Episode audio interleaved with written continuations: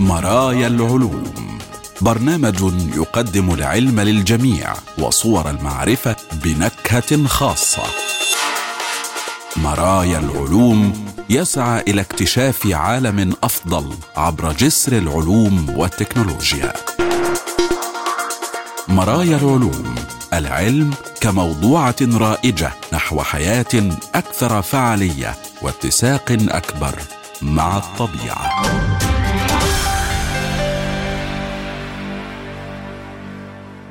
أهلا بكم مستمعينا الأكارم وحلقة جديدة من برنامج مرايا العلوم حيث العلوم والحياة وصور المعرفة وتردداتها بلا حدود والسعي نحو غد أفضل يتسع للجميع ويفتح ذراعيه لعقول السلام. معكم أحمد أحمد وفي هذه الحلقة انفجار غريب لأشعة جاما يتحدى التصنيف والقدرات الفائقة للحواسيب الضوئية. البداية نشرة العلوم. يمكن لجسيمات المادة المضادة عبور المجرة دون تدميرها. تشير التجارب في مصادم الجسيمات التابع لسيرن إلى أن الجسيمات المضادة للهيليوم الناتجة عن المادة المظلمة في الفضاء البعيد يمكن أن تصل إلى الأرض. وعن الطاقة المظلمة والمادة المضادة في الفضاء توصل العلماء إلى أنه يمكن للمادة المظلمة أن تنتج مادة مضادة ذات طاقات عالية بما يكفي لعبور المجرة والمفترض أن يكون العثور على المادة المضادة من أماكن بعيدة امرا صعبا حيث تحصل عملية إبادة عندما يلتقي بالمادة العادية. وكلما زادت المساحة التي يعبرها زادت فرص هذه الجسيمات في بلوغ نهايتها. لكن تجربة على مصادم الجسيمات تشير إلى أن بعض جسيمات المادة المضادة يمكن أن تنتقل عبر مجرتنا دون أن تتلف.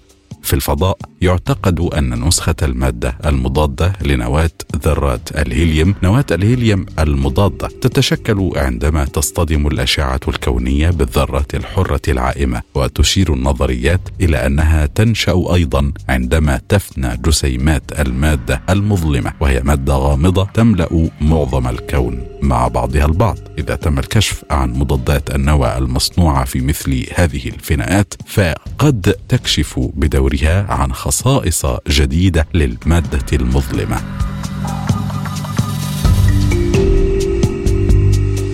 العثور على التأثيرات الكمومية الغريبة مختبئة داخل مواد فائقة الرقة. الموصلية الفائقة كما توصف والشحنات الجزئية والدوامات المغناطيسية ليست سوى بعض الظواهر الكمية الغريبة الكامنة في مواد مثل الجرافين حينما تنحرف. كان ذلك في مارس آذار من عام 2018 حين توصل العلماء إلى هذه السمات وكان باحثون يجرون تجارب باستخدام الجرافين وهي صفائح من الكربون بسمك ذرة واحدة فقط مقشرة مثلا ومأخوذة من الجرافيت الموجود في المادة التي يتم الكتابة بها بالقلم الرصاص. وبالفعل قد تم الاحتفاء بالجرافين حينها وبعدها نظرا لخصائصه الإلكترونية المتنوعة الواعدة ولأكثر من ذلك بكثير. هنا أظهر العلماء أنه إذا قمت بتكديس صفحتين من الجرافين بطريقة معينة من اللف ودرجة الاستدارة واحدة بالنسبة إلى الأخرى في زوايا مثلا. قل إنها سحرية ومعينة يمكنك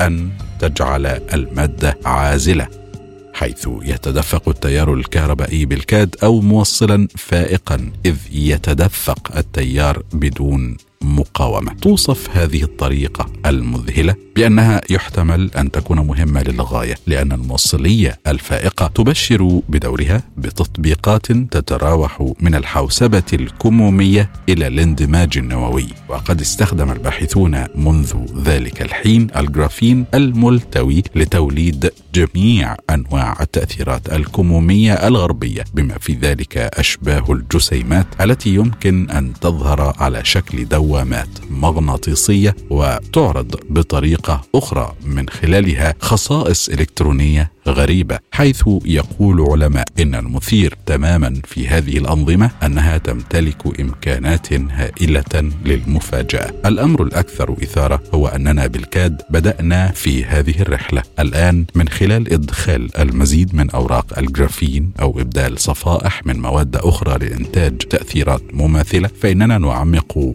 ونتعمق أكثر في الفيزياء البرية أو الأرضية الجديدة التي توصف بالكامنة داخل المواد ثنائية الأبعاد.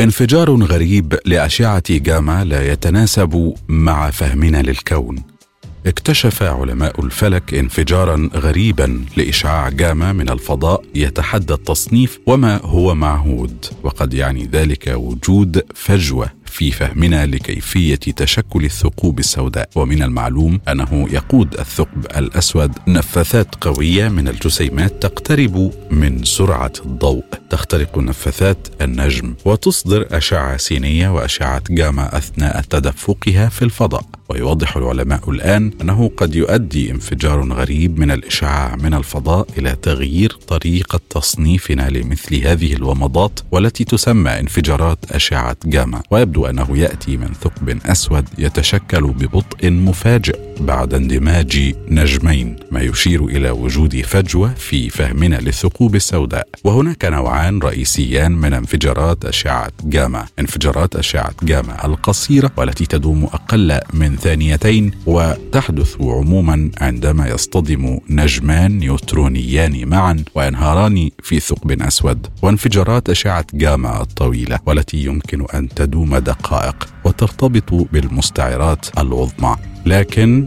المعروف باسم GRB 211 211A الذي تم رصده في عام 2021 لا يتناسب وهذا الانقسام. لاحظت أربع مجموعات بحثية منفصلة انفجارات أشعة جاما ورأوا جميعا الشيء ذاته لقد جاء بالتأكيد من نجمين اصطدما لكنه استمر حوالي دقيقة واحدة يقول العلماء. ثانيتان هي المدة التي يستغرقها الثقب الأسود في عملية الاندماج ليشكل ويأكل بل يلتهم تماما كل شيء في بيئته. لذلك يؤكد العلماء أنه حينئذ من الغريب جدا أن يستمر هذا لمدة دقيقة كاملة.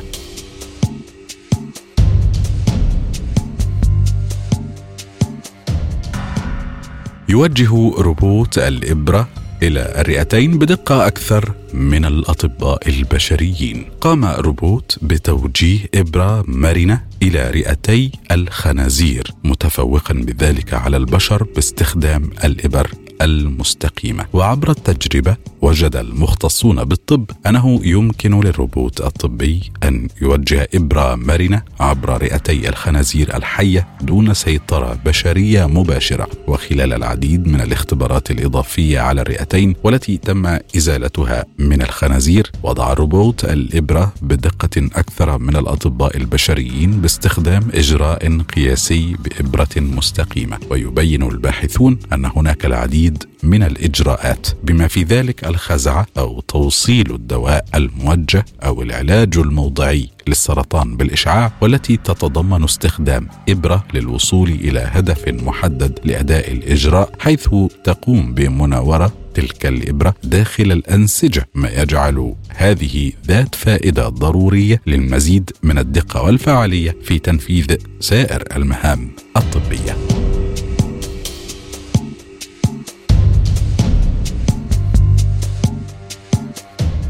البحث عن عوالم المحيطات الصالحة للسكن خارج نظامنا الشمسي.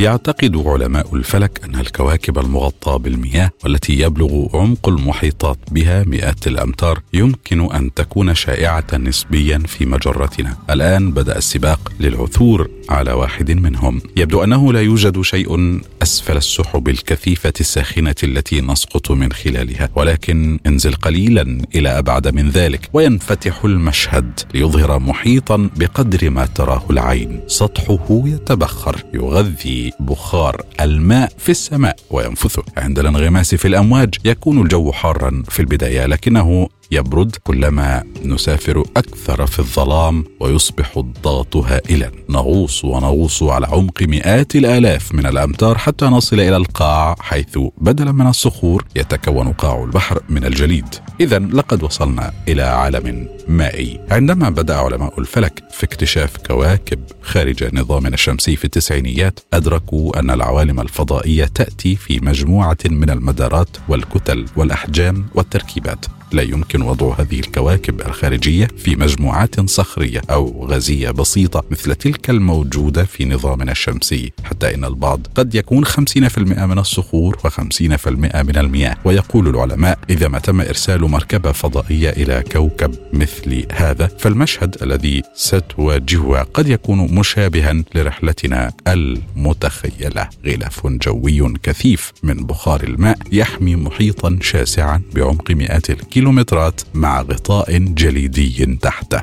كان يعتقد منذ فترة طويلة أن هذه الكواكب المائية ستكون نادرة إذا كانت موجودة أصلا، لكن الأفكار الجديدة قادت العديد من علماء الفلك إلى الاعتقاد بأنها قد تكون في الواقع شائعة نسبيا ويمكن أن تكون أماكن واعدة للبحث عن حياة فضائية. وبالفعل بدأ السباق الآن للعثور على واحد. فالحياة كما نعرفها على الأقل مرتبطة ارتباطا وثيقا بالمياه السائلة.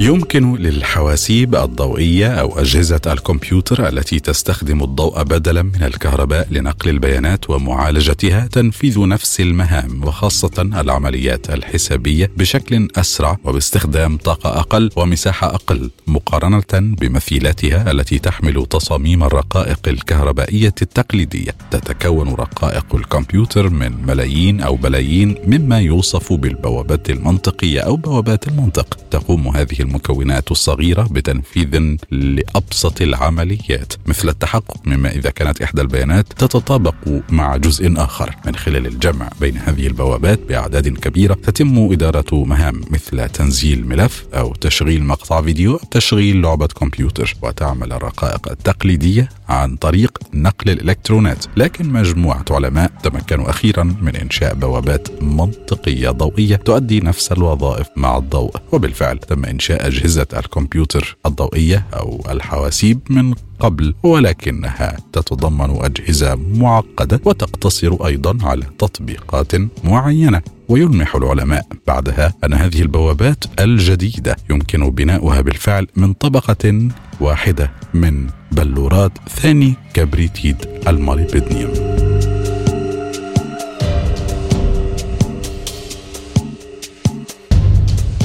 روبوت الشفاء الذاتي الذي يتعافى من تعرضه للطعن ثم ينطلق. يحتوي الروبوت البسيط هذا على مستشعرات يمكنها اكتشاف التلف وإيقاف الروبوت والشفاء الذاتي. وإرشاد الروبوت لبدء الحركة مرة أخرى إذا ما تعرض للطعن مثلا. أي يمكن للروبوت المرن؟ رباعي الأرجل أن يشعر بالتلف ويتوقف عن الحركة حتى يشفى. إذا تستطيع الروبوتات المصنوعة من مواد ناعمة وقابلة للتشوه تغيير شكل أجسامها وتقليد الأنسجة البيولوجية مثل العضلات للأطراف الصناعية ولكن لأنها ناعمة يمكن أن تكون عرضة للتلف. صنعت مجموعة من العلماء روبوتا بسيطا ناعما يمكنه اكتشاف وقت تعرضه للأذى ثم إصلاح نفسه قبل الاستمرار في الحركة والمعاودة. يبلغ طول الإنسان الآلي الروبوت حوالي 12 سنتيمترا ويشبه الحرف X في الإنجليزية. إنه يتحرك باستخدام الهواء المضغوط الذي يتم دفعه عبر جسمه. يجعله متموجا ويرفع أرجله الأربع. الجزء العلوي من الروبوت مغطى بطبقة من أجهزة الاستشعار ذاتية الشفاء المصنوعة من مادة مطاطية شفافة تتعقب حركة الروبوت. وإذا تم قطع المستشعر فإن جوانبه المكشوفة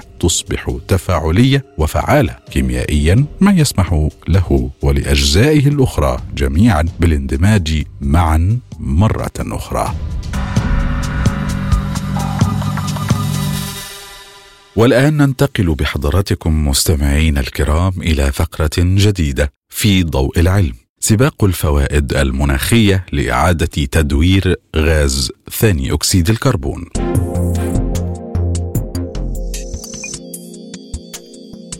تتنافس الشركات والمؤسسات على تحويل غاز ثاني أكسيد الكربون أحد غازات الدفيئة إلى منتجات مفيدة، لكن هناك أسئلة صعبة ترتبط بالفوائد المناخية المنتظرة. الفحم جزء أصيل من بلدات عدة خاصة في الصين للعمل وللطاقه، تحديدا في مقاطعة هنن، فلآلاف السنوات عمل الناس هناك في استخراج الفحم وصهر المعادن، وفي وقتنا الحالي أصبحت هذه البلدات مقرات لمجمعات صناعية مترامية الأطراف. يحرق فيها الفحم والحجر الجيري داخل أفران ضخمة بهدف تحويلهما إلى فحم الكوك والجير. وكلاهما من المكونات التي لا غنى عنها في عملية إنتاج الصلب. ولا عجب اذا أن هذه المنطقة واحدة من أكثر المناطق تلوثا بالضباب الدخاني في الصين. اذا بعد هذا التلوث بالضباب الدخاني يبدو من المستبعد في ظل ظروف كهذه أن تصبح واحدة من تلك البلدات موقعا لنقلة نوعية فعلية في مجال التكنولوجيا النظيفة. ولكن من المقرر أن تصبح إحدى هذه البلدات المكان الذي يشيد فيه مصنع كيميائي سيكون المنشأة الأكبر في العالم لإعادة تدوير غاز ثاني أكسيد الكربون وتحويله إلى وقود. سيدمج المصنع غاز ثاني أكسيد الكربون المنبعث من أفران الجير مع الهيدروجين. الزائد وغاز ثاني أكسيد الكربون المتصاعد من أفران فحم الكوك بغرض إنتاج الميثانول وهو مادة كيميائية صناعية تستخدم وقودا وتدخل في صناعة اللدائن وتقول الشركة التي تعد المحرك الرئيسي لهذه العملية إن المصنع المنتظر سيعيد تدوير قرابة 160 ألف طن من غاز ثاني أكسيد الكربون سنويا وهي كمية كان من المقدر لها في ظروف أخرى أن تصل إلى الغلاف الجوي. وتجدر تدور الإشارة إلى أن هذه الكمية من غاز ثاني أكسيد الكربون تعادل كمية الانبعاثات التي تنطلق من عشرات الآلاف من السيارات. فكرة مغرية بلا شك. فانبعاثات غاز ثاني أكسيد الكربون الصناعية تؤثر بشكل واضح على احترار المناخ وكثير من البلدان تسعى جاهدة في الوقت الحالي لاحتجاز الغاز وتخزينه تحت الأرض. لكن ثمة سؤال يطرح نفسه لماذا لا يعاد تدوير هذا الغاز في صورة منتجات نافعة ومربحة؟ فبما أن عملية إعادة التدوير تتجنب إنتاج المزيد من انبعاثات الكربون عن طريق استخدام الطاقة المتجددة أو استغلال الموارد التي كانت ستهدر لولا هذه التكنولوجيا فإن ذلك من شأنه أن يسهم في خفض كميات غاز ثاني أكسيد الكربون التي تضخها الصناعة في الغلاف الجوي. كما أن ذلك من شأنه أن يقلل الطلب على الوقود الأحفوري المستخدم في التصنيع. ويقول أنصار هذه العملية أن ذلك سيكون مكسبا مضاعفا لحماية المناخ.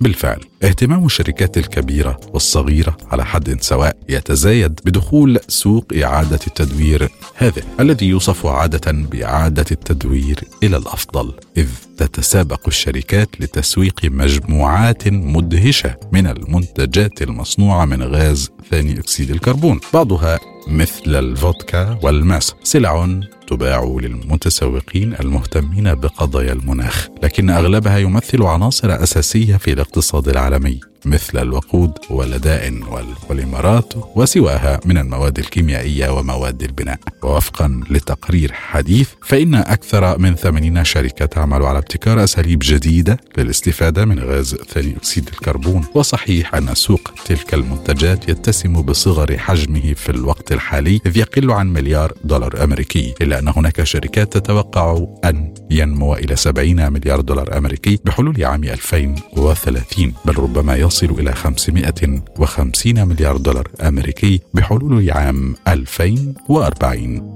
فعلى سبيل المثال سيعمل المصنع المذكور والمنتظر على تحويل كمية تعادل دقيقتين فحسب من إجمالي انبعاثات غاز ثاني أكسيد الكربون سنويا في أرجاء العالم كله. ويقول اختصاصيون يمكننا إذا تجنب كثير من ذلك وإنفاق قدر أقل بكثير من المال مقارنة بما سنجنيه من تحويل غاز أكسيد الكربون إلى صور أخرى. فإن الافتراض القائل بأننا نستطيع التصدي لمشكلة التغير المناخي بطريقة جذابة اقتصاديا وسهلة افتراض ساذج في أفضل الأحوال وينطوي على نية خداع كبير في أسوأها وتزداد هذه المناقشة سخونة مع التوسع في إعادة تدوير غاز ثاني أكسيد الكربون. وللعلم فاستخدام غاز ثاني أكسيد الكربون بوصفه مكونا كيميائيا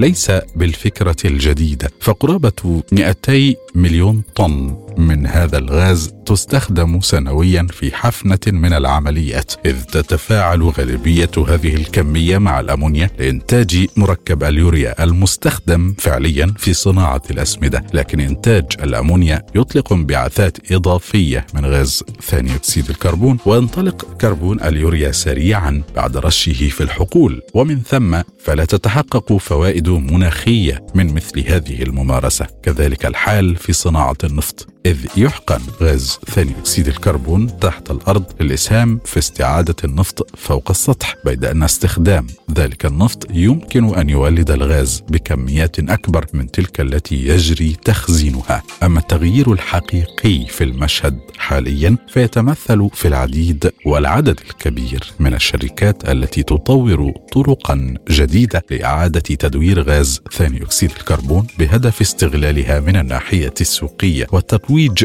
لفوائدها المناخية. وهذا تحديدا هو السبب وراء إنشاء عدد كبير للغاية من المصانع الأولى في هذا المجال داخل مواقع تتميز بوجود تدفقات وفيرة من نفايات غاز ثاني أكسيد الكربون عالية النقاء وكذلك الهيدروجين الاحتياطي المتاح على نطاق واسع إضافة إلى الحرارة المناسبة التي توفر الطاقة اللازمة لإنتاج الميثانول. في البلدات الصينية أو الكهرباء المتجددة منخفضة التكلفة. أيضا يقول المختصون لا شك أن كلفة هذه العملية تزيد على تكلفة إنتاج الميثانول في صورته التقليدية. كذلك فالشركات التي تحتاج للحصول على أنواع متجددة من الوقود تكون على استعداد لدفع سعر أعلى مقابل ذلك. من ناحيتها ترى بعض الشركات الناشئة أنه عوضا عن بناء هذه المشروعات المركزية الضخمة. سيكون من الأرخص تكلفة والأكثر كفاءة تحويل غاز ثاني أكسيد الكربون داخل خلايا كهروكيميائية معيارية أصغر حجما. فعلى سبيل المثال تسعى شركات إلى الحصول على نظام لمحلل كهربائي بحجم حاوية الشحن. يستخدم الكهرباء لمعالجة أكثر من طن من غاز ثاني أكسيد الكربون يوميا بغرض تحويله إلى غاز تخليقي ويستخدم هذا المزيج المكون من غاز أول أكسيد الكربون والهيدروجين على نطاق واسع في صناعة مواد كيميائية أخرى بينها الوقود كما تخطط شركة أخرى لإتاحة عملية تحويل غاز ثاني أكسيد الكربون إلى خدمة تقدمها للشركات التي ترغب في الحد من انبعاثاتها. وبمقدور الشركة أن تتقاضى رسوما مقابل كل طن تجري عليه عملية التحويل وأن تبيع منتجاتها النهائية لتغطية التكاليف ويقول المسؤولون في هذه الأعمال نعتبر أنفسنا بالتأكيد مساهما مهما تماما في الجهود الرامية إلى الحد من انبعاثات غازات الدفيئة. وعادة ما يجري تصنيع الغاز التخليقي عبر عملية كثيفة الطاقة يسحق فيها الميثان والماء معا عند درجات حرارة مرتفعة وضغوط عالية. وفي المقابل تستعين شركات بنظام تحليل كهربائي تجاري معدل يعمل على تفكيك الماء إلى هيدروجين وأكسجين. وتتيح عملية إضافة عامل حفاز فلزي لأحد الأقطاب الكهربائية للجهاز الكاثود تحويل غاز ثاني أكسيد الكربون بشكل آني إلى غاز أول أكسيد الكربون بحيث ينتج النظام الغاز التخليقي عند درجة حرارة الغرفة. كما تسعى شركات لاستخدام مصادر الكهرباء المتجددة في تشغيل وحدات إعادة تدوير غاز ثاني أكسيد الكربون. يمكن القول إذا إن الفرصة الأكبر لدمج غاز ثاني أكسيد الكربون في المنتجات تكمن في المواد الخرسانية وغيرها من مواد البناء وفق علماء فلقد أثبتت التكنولوجيا كفاءتها وقابليتها للتطوير إضافة إلى أنها قادرة على تلبية طلب عالمي هائل على المواد الخرسانية ما يمنحها إمكانية الهيمنة على سوق تحويل غاز ثاني أكسيد الكربون. أما فيما يتعلق بصنع الوقود والمواد الكيميائية الأخرى فمعظم المنتجات المشتقة من غاز ثاني أكسيد الكربون في الوقت الحالي تكون هي الأغلى ثمنا مقارنة بالسلع التقليدية المنافسة لها ولكن يظل الأمل معقودا على أن يصبح لتلك المنتجات جدوى تجارية كبيرة إذا ما استطاع القائمون عليها الاستفادة من الكهرباء المتجددة منخفضة التكلفة إضافة إلى الخصومات والدعم الضريبي والتدابير الضريبية التي تهدف إلى سحب المواد الأحفورية تدريجيا من الاقتصاد العالمي وذلك عبر ما يعرف بحزم مقدرة من السياسات التحفيزية، لكن نجاح مشروعات تحويل غاز ثاني أكسيد الكربون يمكن أن يستند إلى تحليلات دورة الحياة وغيرها من القياسات الأخرى لتدفقات الكربون. فمثلا تسعى بعض المؤسسات في الوقت الراهن لابتكار آلية لاعتماد عمليات التخلص من الكربون بهدف توفير إطار أكثر صرامة للتحقق مما إذا كانت العملية سلبية الكربون بحق. لكن تحليلات دورة الحياة تقدم إلى الآن تقييما متشائما. نوعا ما لمعظم استراتيجيات تحويل غاز ثاني أكسيد الكربون. وحتى إذا قلنا إن الفوائد المناخية التي سنجنيها من تحويل انبعاثات غاز ثاني أكسيد الكربون الأحفورية الحالية إلى سلع ومنتجات ستكون محدودة فإن بعض الشركات تحتج قائلة. إن من الأهمية بمكان تطوير تكنولوجيا بحيث تكون جاهزة لسحب غاز ثاني أكسيد الكربون من الهواء مباشرة بمجرد أن نصل بتقنية التقاط الغاز من الهواء مباشرة إلى مرحلة النضج. ويقول العلماء إنهم يعتقدون بالفعل أن هذه الحجة صائبة. لكننا بحاجة إلى أن نضع في اعتبارنا أن هذه العملية هي جزء من عملية انتقالية. كما يتوجب علينا معرفة أننا في نهاية المطاف سنتخلص من الكربون الأحفوري ونستعيض عنه بمصادر مستدامة.